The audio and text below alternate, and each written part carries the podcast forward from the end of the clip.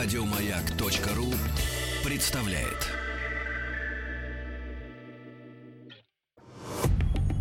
Радиостанция «Маяк» совместно с образовательным центром «Сириус» представляют проект «Лекториум». Дорогие товарищи, здравствуйте. Здравствуйте. Всем еще раз доброго, самого доброго утра. Алексей Веселкин. Денис Николаев. Тим Керби. Владислав, Доброе утро. Здравствуйте. подайте И голос. у нас в гостях Всеволод Александрович Твердислов, российский биофизик, заслуженный профессор МГУ, заведующий кафедрой биофизики физического факультета Московского государственного университета имени Ломануса. Здравствуйте. Доброе утро. Здравствуйте. Радиослушатели, Доброе утро. Доброе утро. Коллеги, Да, да, да, коллеги.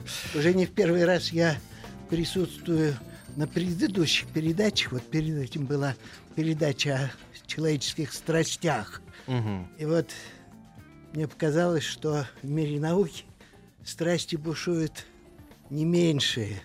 Там есть ревность, там есть измены, там есть наветы, там есть скрытность.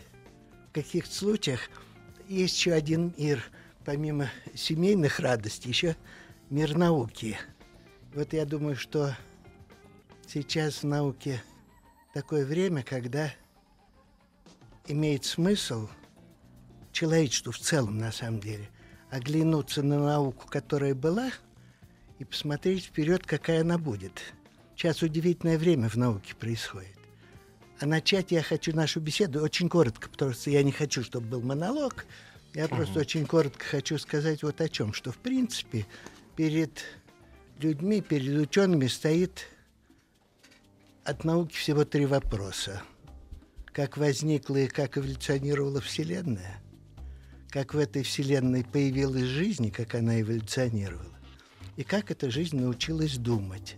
И когда мы сказали про эти три вопроса к науке, то мы поняли, что мы как человечество, в принципе, инструмент Вселенной, которым она пытается себя осознать. А мы результат вот этого осознания, мы, потому что мы, человек, он так устроен, что он ставит себя в центр Вселенной. Сначала он не знал, что есть Вселенная, есть Солнечная система, он там стоял в центре, эм, э, значит, эм, в центре этого, этой системы была Земля, там уже все вращалось. Потом поняли, нет, все-таки мы чуть-чуть как-то по-другому устроены. Но все равно человек себя ощущает э, королем вот этого мира. И- и вот я первый раз это формулирую. И не задумывается о том, что он есть плод э, процессов, э, может быть, ну, даже и не конечный, всех процессов, которые происходят во Вселенной. Так ли это? Алексей, я думаю так.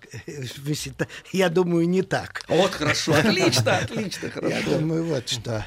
Понимаете, чем менее, так скажем, образован, ну, я не, в- не в обидном смысле, а чем менее образован человек, тем более ставит он себя в центр Вселенной. Мгм. Потому что очень образованные, по-настоящему я имею в науке образованные и в человеческих делах мудрые люди, они понимают, что они часть Вселенной на самом деле. И тогда и Вселенная воспринимается богаче, и человечество воспринимается не только как ну, соседи по дому, соседи по стране, а глобально. воспринимается совершенно верно.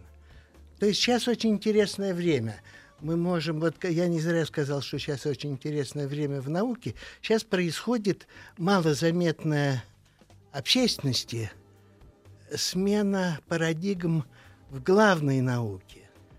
Сейчас очень модно говорить, ну так скажем, что генералы, известная формула генералы готовятся к прошедшей войне, и когда сейчас экономисты и политики говорят о инновационной науке, то это только сегодняшний день.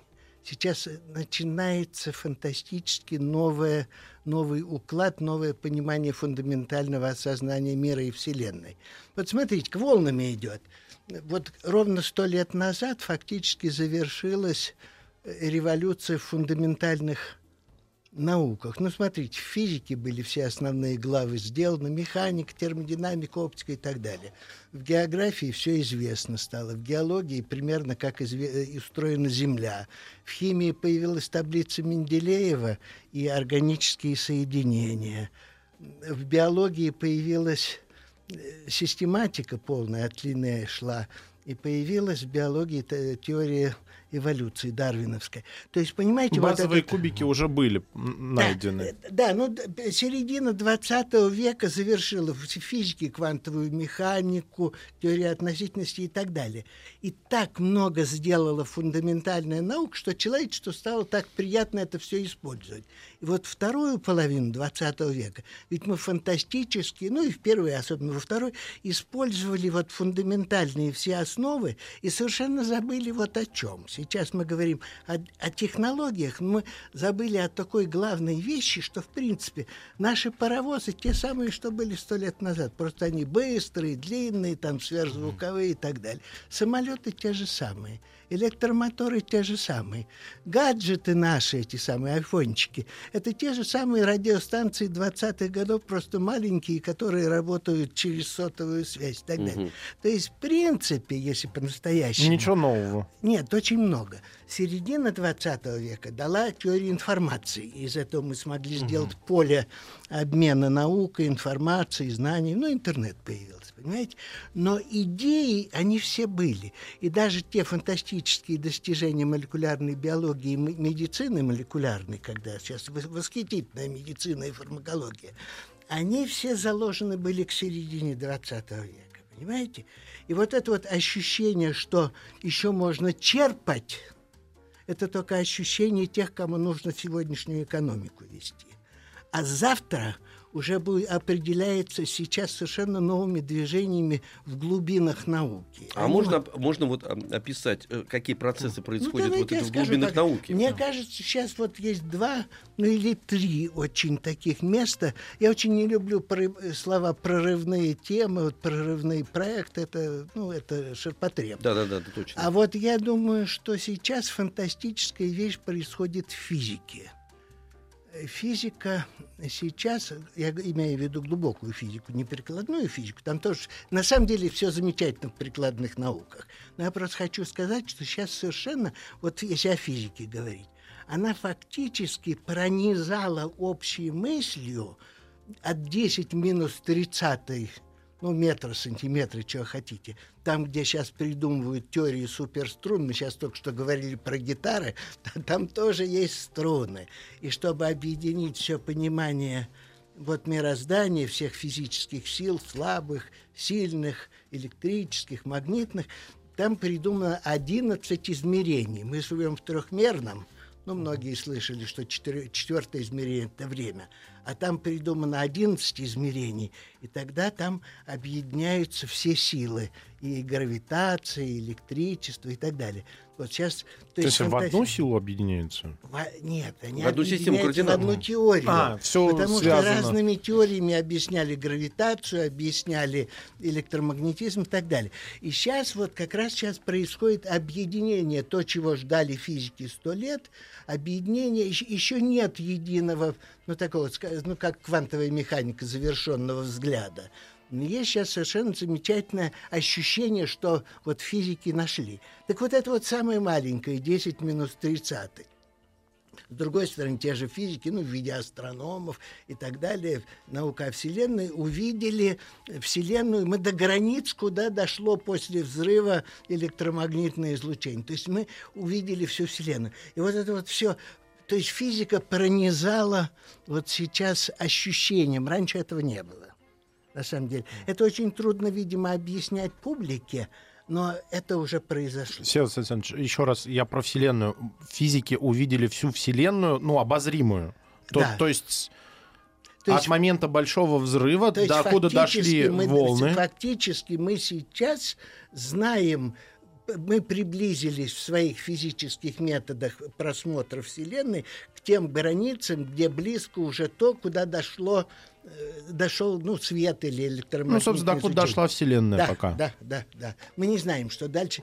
И в этом поколении не узнаем. Как не узнаем в этом поколении, что было до Большого Взрыва, так и не узнаем, что за той границей. Но ведь, видимо, и узнать это невозможно, потому что что было до Большого... Ну, если брать теорию Большого Взрыва, потому что э, где-то же эта точка находилась все равно, ну, в, в, а, которая распространила этот большой... Как вот это точка вот сингулярности. Вот да, это, да, да, вот да. вы замечательно. Я боялся сказать это слово. Я Нам думаю, эта точка здесь. сингулярности была везде. Понимаете, вот как вот, я думаю, психологически нам кажется, что вот, вот на краю этого стало... Ну да, мы же в физическом мире живем. Она была, да, она была, видимо, везде, понимаете, она была точкой, но была везде. Я думаю, что это обсуждать надо бы было в другой передаче. А вот мне очень хочется, чтобы мы пришли вот к тому, что мы заявили, как от того к жизни. Угу. Вот. У меня есть ощущение, а вы меня перебиваете, потому что я не, не, не хочу... у вас есть ощущение, как же это? У меня есть ощущение, вы... а, а вы меня перебейте. Пойдемте, пойдемте по той дороге, куда вы хотели идти, а там мы уже будем вас перебивать. Давайте, давайте, давайте я перебью, э, в конце концов, возьму на себя этот грех. Э, вот, у, у нас вообще тема сама была, чтобы сейчас себя ущипнули там э, слушатели наши, чтобы они поняли, что все-таки все в реальности происходит. Жизнь с точки зрения биологии, химии, физики. То есть, ну, получается, что все формы формы жизни. Мы хотели об этом поговорить. Ведь ушли в космос, ушли во Вселенную, потому что э, вот эти вещи, вот, всякие точки сингулярности, черные дыры, они сами по себе ну, просто притягивают внимание, потому что мы мало что об этом, ну, все равно обыватель знает э, мало, и, и представить это трудно. Это вам очень легко представить, что точка это была, как вы сказали, везде. Мы сразу ищем на столе, в комнате, еще где-то. Нам нужны подтверждения. Но человек так устроен, понимаете? И вы сказали, что квантовый механик, ну тут все уже ясно. Ну, вот, ну вам ясно, а мы опять а ищем. Как мы жить с этим? Мы же, вот, как вот Владислав сказал, как жить с тем, что одна и то, та же э, микрочастица находится везде, в, двух местах. Ну, ну потому что я только здесь. Мы не можем понять, понимаете? Да, вот макрочастица э, Тим, да. он может Тим, быть... Он очень счастливее. Голос его да. сейчас находится, конечно, во всех э, э, радиоточках страны. Mm-hmm. Это понятное дело. Но вот так вот, понимаете, поэтому мы, с одной стороны, будем вас перебивать, но с другой стороны, мы замираем в ощущении нереальности. Вот в чем все дело. Я Простите, тоже... ребят, что перебил профессора. Так это замечательно. Кстати, я очень люблю, когда мне задают студенты вопросы. Ну, ну не, как, не в тексте лекции, но это замечательно, потому что чаще, очень часто я говорю, что я не знаю, я подумаю. Я уже в том возрасте, когда я себе могу позволить сказать, я не знаю. Роскошь такую, да. Такую роскошь. Так вот, на самом деле я хочу рассказать такую вещь. Мы за вот последние сто лет очень привыкли к тому, что живое мы определяем через химию угу. такую хорошую, большую, это молекулярную биологию. Мы говорим о ДНК, мы говорим о наследственности, мы говорим о белках как инструментах ферментативного катализа, рецепторах, мы говорим о мембранах, как говорим о клетках, но мы все время теперь знаем, из чего они устроены. И такое сейчас сложилось ощущение, да, и э, э, медицинские приложения, фармакологии тоже блестящие совершенно. И такое сложилось ощущение, что химия объясняет жизнь.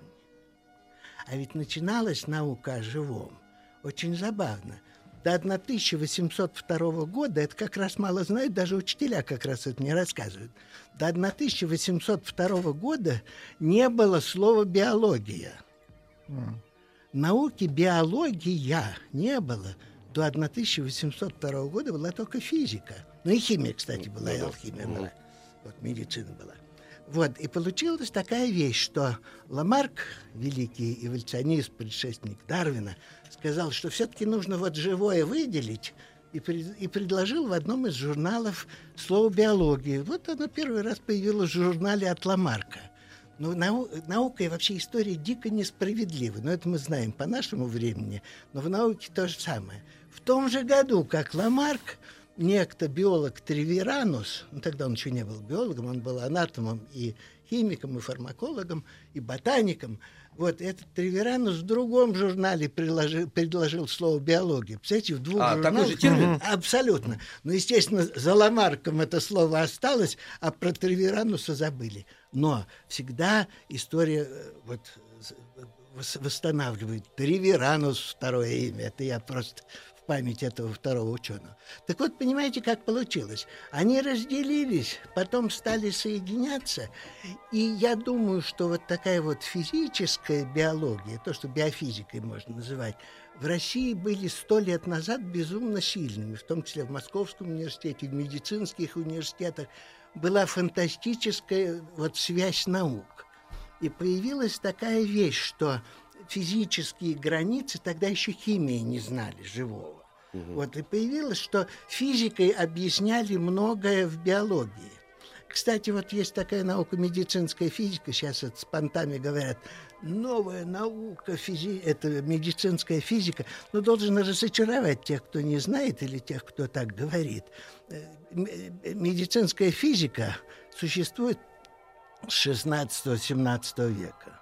Она называлась ятрофизика, была еще яд... Ятрос медик – по латыни. То есть ятрофизика, медицинская физика была уже в 16-17 веке, в Средневековье. И очень она с алхимиками, с ятрохимией взаимодействовала. Так вот, что сейчас происходит?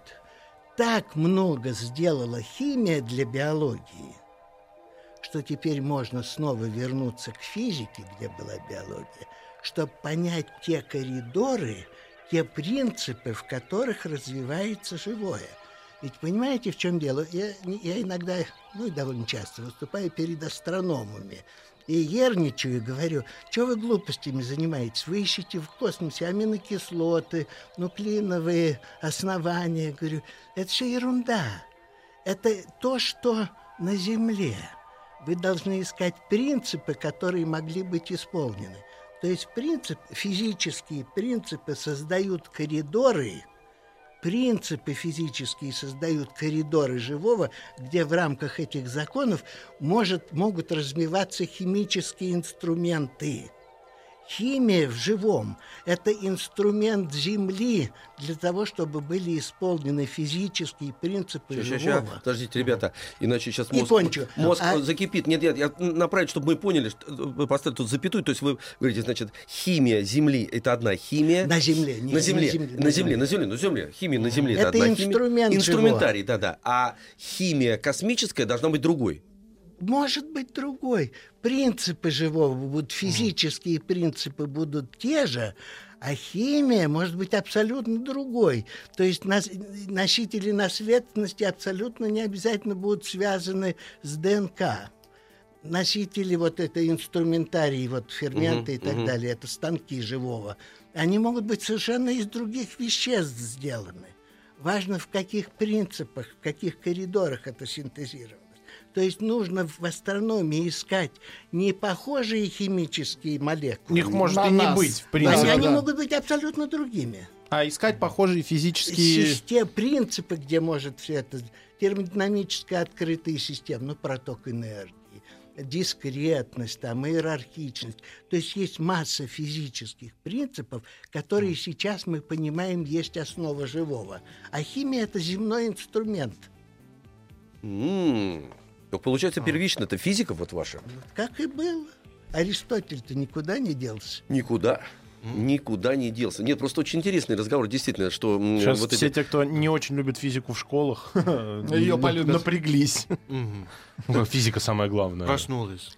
Нет, ну, получается, что интересно. это уже очень интересно. Физика, а химия является инструментарием, причем только в, в а условиях а, а Земли. биология это проявление, это функции. А то, биология это вот э, живые организмы, получается, да? Да, это, это функция, это следствие, это проявление. Следствие да. работы инструмента этого в физических Л... принципах и рамках. Да, да, да, да. То есть есть лаборатория, это физическая лаборатория, в ней существует инструментарий, это химия. Химия э, э, мы синтезирует. Продолжим, мы продолжим сразу продолжим? после новостей. Я уже все да. забуду тогда. Радиостанция «Маяк» совместно с образовательным центром «Сириус» представляют проект «Лекториум». Напоминаем, у нас в гостях Всеволод Александрович Твердислов, российский биофизик, заслуженный профессор МГУ, заведующий кафедрой биофизики физического факультета МГУ. И мы, э, тема у нас «Жизнь с точки зрения биологии, химии и физики».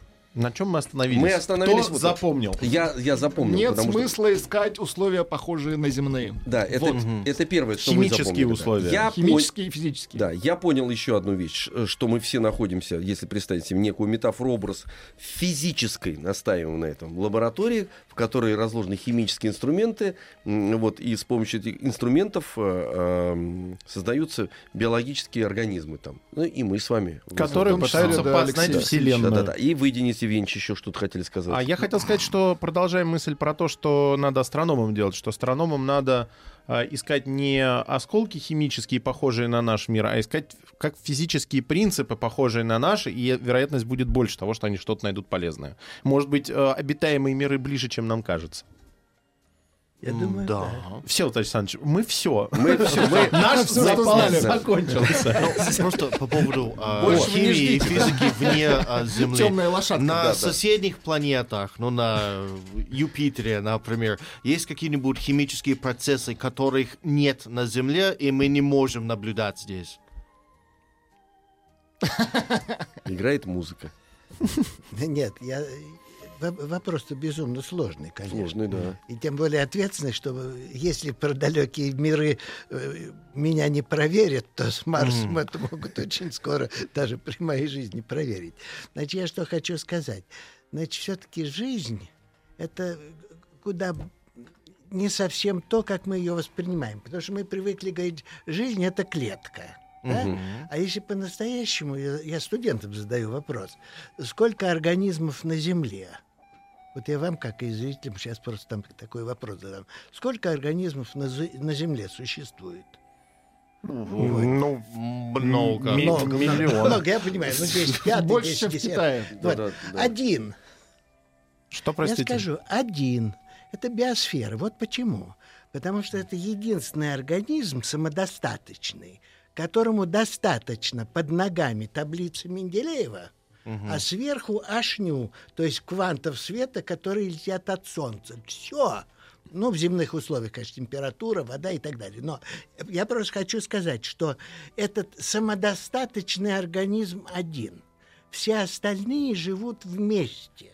То есть, в принципе, есть, вот как, вы знаете, это образ, муравейник – это один организм, да? Да, да, да. Я как Вот. раз хотел вот Вот, напомнить. Ну, я Да. знаю. Да, да, да, да. У нас Ну, одинаково у нас поэтому- Это единственная точка соприкосновения с профессором. У нас нет, у нас одинаковое мышление, конечно же, все. Просто я что хочу сказать, что, понимаете, в принципе, жизнь — это система. Ну, я все время пытаюсь перевести на физический язык, вот такой вот, э, ну, биофизический язык. Вот. И жизнь, на самом деле, это система. Это не просто вещества, как сейчас. Мы, мы сейчас разложили все, а сейчас начинаем собирать. Вот что сейчас, э, когда говорил, что сейчас замечательное время в науке, то есть мы сейчас начинаем собирать.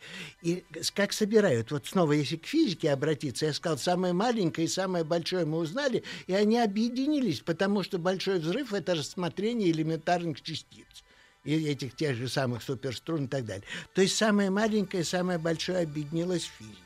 В биологии самое маленькое и самое большое объединилось. Ну, самое маленькое, будем считать, геном, это гены вот отдельные, да, ДНК. Вот это маленькое, это молекулы. Но вместе с тем, через это мы стали рассматривать эволюцию биосферы. Какие виды близки, какие далеки и так далее. Понимаете? То есть самое маленькое и самое большое в биологии объединилось. Вот такое объединение уже абсолютно происходит отдельно в науках. И теперь начинается сме- смешение, новое смешение, новый микс, ренессанс вот этого объединения наук сейчас начинается. Вот то, чего я говорю сейчас, еще это мало заметно. То есть ученые начинают работать на стыке. Абсо- Нет, не на стыке, а в целом. Вот эта вот мода говорить, что самые острые места это на стыке наук прошло. Сейчас нужно не стыками заниматься, из- с- а нужно системно видеть. Вот сейчас совершенно новое начинается. Это как партитура у... у- у- Абсолютно. Собрать абсолютно. Все вместе собрать. Уже не скрипка, уже не барабан. А именно... а уже Оркестр, конечно. То есть есть Совершенно. смысл, когда это собрано в систему. Заверше- Совершенно верно. Понимаете, в чем дело? Мы уже знаем все инструменты Ага. Этого оркестра. Ну, даже А детали теперь- инструментов а теперь, знаем. Конечно, это сразу стоит вопрос, а кто дирижер? Но я научился. Вот, кстати, отличный метод. А кто же дирижер? Оставим в покое дирижера. Ничего подобного. Нет? Прир- Природа. Природа, да? Мы и Природа. есть, вот когда я задал три вопроса, я ловко вышел из-под этого вопроса о дирижере. Вот, то есть я действительно думаю, что сейчас идет вот такое объединение. И если у нас будет время, я хотел сказать, вот какая идея, хотя бы одна из идей, которая насквозь пронизывает разные науки.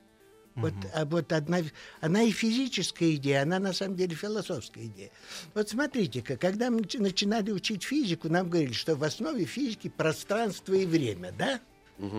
А в принципе, как только мы говорим пространство, это что такое аморфное, ненаправленное, ну, И непоня- большое. Непонятно, что это такое, большое и непонятно.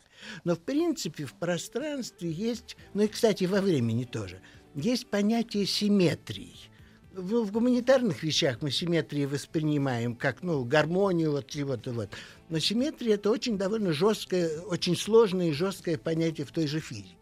И вот когда я говорил, что придумали 11 типов, 11 измерений вот в, в, этом самом, в самом микро-микро-микро мире, где эти струны, то на самом деле там тоже речь идет о симметриях. Понимаете? И вот есть одна очень странная вещь. Образование отторгает, образование наше и во всем мире отторгает очень понятные э, базовые вещи. Ведь, слушайте, ведь мы привыкли и я это, когда пока не выучил, не знал. Мы привыкли говорить, что закон сохранения энергии – это фундаментальный закон природы. Нормально звучит? Да. Ну, похоже на правду. Закон сохранения импульса, фундаментальный закон. Моменты импульса, там поехал. Закон заряда – это то же самое, да? И мы привыкли, что вот эти физические законы составляют основу. Оказывается, это уже сто лет известно, ну все, теперь же в деталях, они всего-навсего следствие неких симметрий. И вот смотрите-ка, закон сохранения энергии, все очень просто. Закон сохранения энергии – это всего-навсего следствие симметрии времени. Полчаса вперед, полчаса назад одинаковые.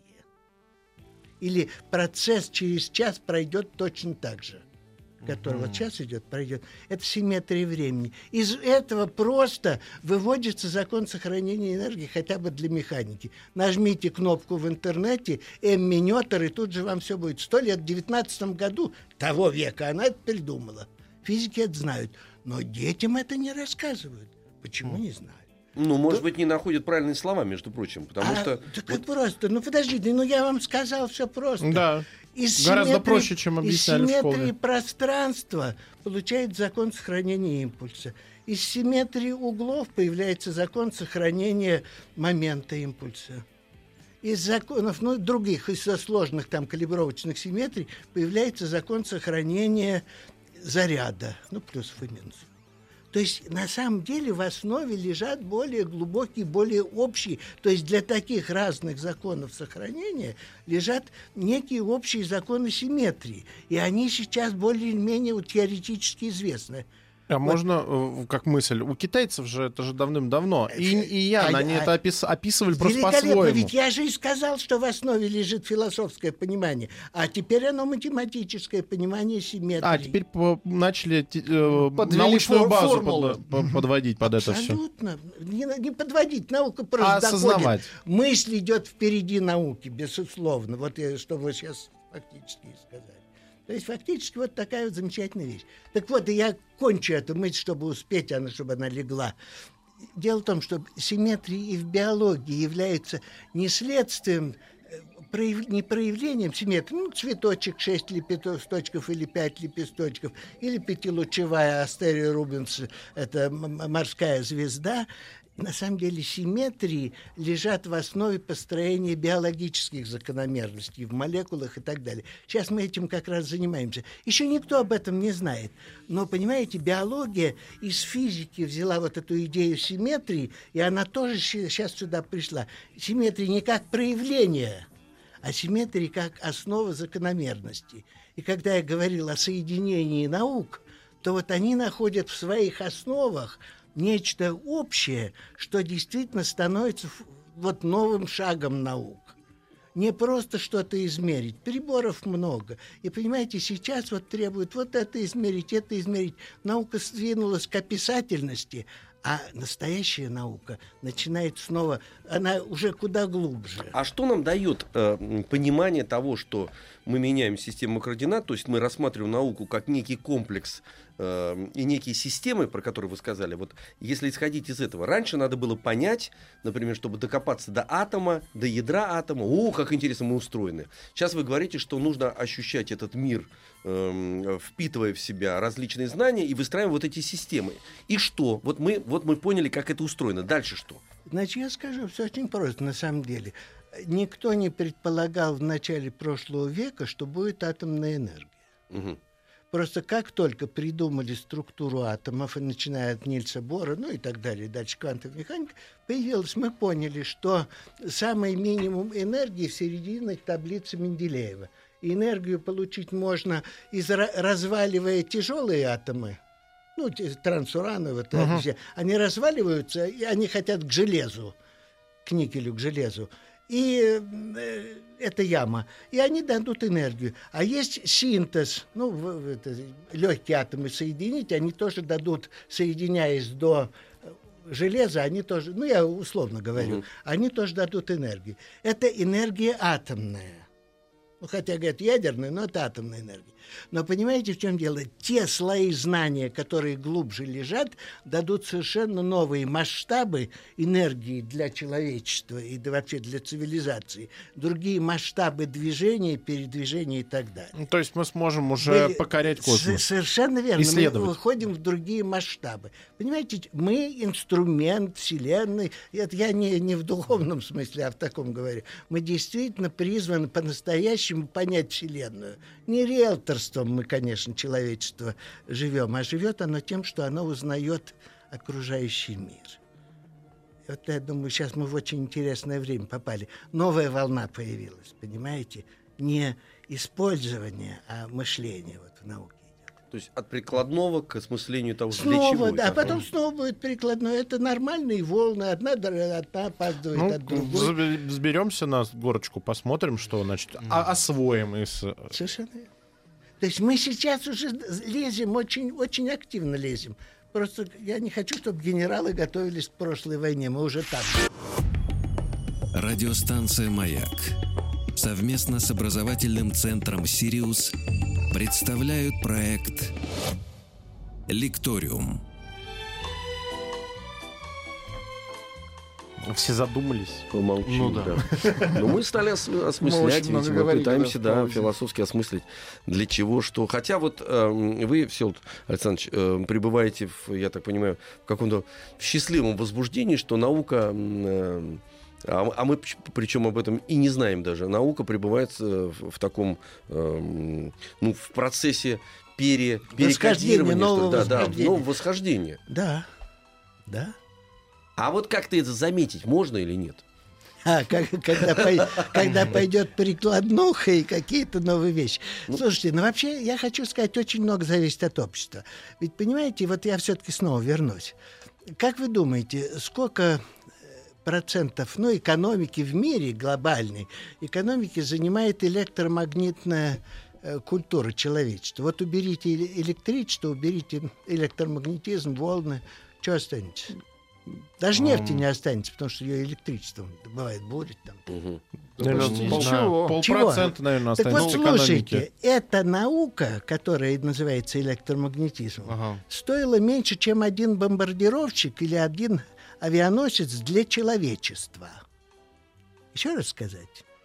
Один угу. бомбардировщик стоит больше, чем стоит вся электромагнитная культура человечества. Это я о фундаментальной науке. Хм. Так вот, смотрите-ка. Ну, то же самое с, ат- с атомной энергией и так далее. Да. Это зарплаты профессоров нескольких приборов. Они тогда были дорогими, но они стоили меньше, чем город. Да. То есть, в принципе, вот. Что дальше? Квантовая механика, она ничего не стоила, но из этого получилась наша нынешняя электроника, ну и то же самое понимание mm-hmm. таблиц Менделеева, тогда не химии и так далее. То есть фундаментальная наука ничего не стоит, но она непонятна человечеству, и она от, ну, отторгается, потому что все говорят о прорывных технологиях. Кто-нибудь эффект, пишет... Эффект важен, понимаете, вот в чем ужас. Да, я эффект, понимаю. Но... пиар, шоу. Совершенно верно. Mm. Но понимаете, в чем дело? В принципе, ведь человечество живет на любопытстве. Если я дам миллиард долларов ну, министру науки, такого mm-hmm. нет, ну, к примеру, он же не придумает пятый закон Ньютона. Пятый закон Но Ньютона... Но у него есть деньги, чтобы заказать это. Пятый закон за деньги никто вам не сделает. И я не сделаю. Он на любопытстве. То есть, понимаете, фундаментальная наука – это внеэкономическая категория. Люди это делают вне работы, потому что заказ идет на изделия, на технологии, на инженерные решения. Угу. А заказа на открытие того, чего неизвестно, нет. Они, это на самом деле даже отталкивает людей, которые распределяют ну, финансы. Значит, это в сфере духовной вообще находится. Э, На самом деле фундаментальная наука это поэзия, если уж Да, по-настоящему вот я хотел говорить. сравнить с искусством. Понимаете, это, да. потому что Пушкин не мог не писать. Он писал в журнал, чтобы там на, на- ну какие деньги были, понимаете. Но тем не менее он не мог не писать, в Болдино он был, он не мог не писать, потому что это из него шло. Так и из человечества идет познание. Вот так. Это вне экономическая категория. Она потом становится экономической. Любопытство. Так вот, не зря я про электричество сказал. Я не помню, чья это картина, но она очень известная. Сидят светские дамы, это где-то 17 или 18 век, значит, негритенок перед этим, перед ним Лейденская банка, и он переносит электрический заряд из одной банки в другую. Вот это вот такая картина, ну, позднего средневековья есть. Понимаете, любопытство к притягиванию пылиночек, там, шелковиночек и так далее жило в светском обществе. Это ни зачем не нужно было. Это были физические э, эксперименты, которые приходили в салоны, приходили в обсуждение и все. Сейчас колоссальное количество появилось популярных книг, переводных, блестящих совершенно, наших, блестящих по физике, по химии, по всему. Они лежат стопками в этих в главных магазинах наших, их не читают. Понимаете, вот человечество и теряет любопытство, сейчас во многом потеряло, именно из-за того, что очень много сделано прикладного. И кажется, что нужно в прикладном делать и дальше. А сейчас нужно снова понять природу. Э, К поэзии возвратиться, я с вами согласен. Был такой великий фильм э, Михаила Рома «Девять дней одного, Одного года». года, да. Он э, в свое время произвел эм, колоссальный эффект в силу того, что вдруг задумались, что в науке есть живые люди, которые увлечены вопреки вопреки, Абсолютно, понимаете, да. И мне кажется, фильм. что да. С мне- Баталовым, Да, по-моему. Баталов, да, да, да, Ба- Баталов там грандиозно, когда он там и Смоктуновский, Лаврова, там потрясающий совершенно состав. Вот. И мне кажется, что чтобы обратить внимание на, на, на, на те вещи, о которых вы говорите, они очень важны. Чтобы книги, книги расхватывались, э, нужно оп- определиться, что мы есть, и не все мерить э, поменять парадигму э, существования. То есть не покупать, а ну, мысли, так скажем, понимаете? Для этого нужно э, несколько инструментов таких вот, чтобы э, сказать, ребят, э, задумайтесь. Дело вот в чем. Должно начаться с того, что должен снова обрести статус высшего э, гуру э, школьный учитель. Да. С этого нужно начинать. На самом деле это затюрканный человек, которого чин- действительно чиновники заставляют что-то учить, то самое, что им кажется понятным и так далее. То есть куда... На, на- на самом деле, я с одним коллегой, это мой хороший знакомый из Думы, мы как-то с ним, ну, с- заспорились, схлестнули. Он сказал, что самое главное в стране у нас проблема – это здравоохранение. Я сказал, что образование, потому что не будет врачей из необразованных людей. Да. На самом деле сейчас самое ключевое, конечно, в науке это самое главное образование. А еще менталитет людей, конечно. Понимаете, Все, Александрович, это тема для отдельного разговора, и Да. мы вместе будем э, дальше популяризировать Вам науку. огромное спасибо. большое. У нас в Спасибо. гостях был Сел Мы очень Твердислав. возбудились, да. Спасибо. Спасибо. большое. До свидания. Спасибо. Еще больше подкастов на радиомаяк.ру.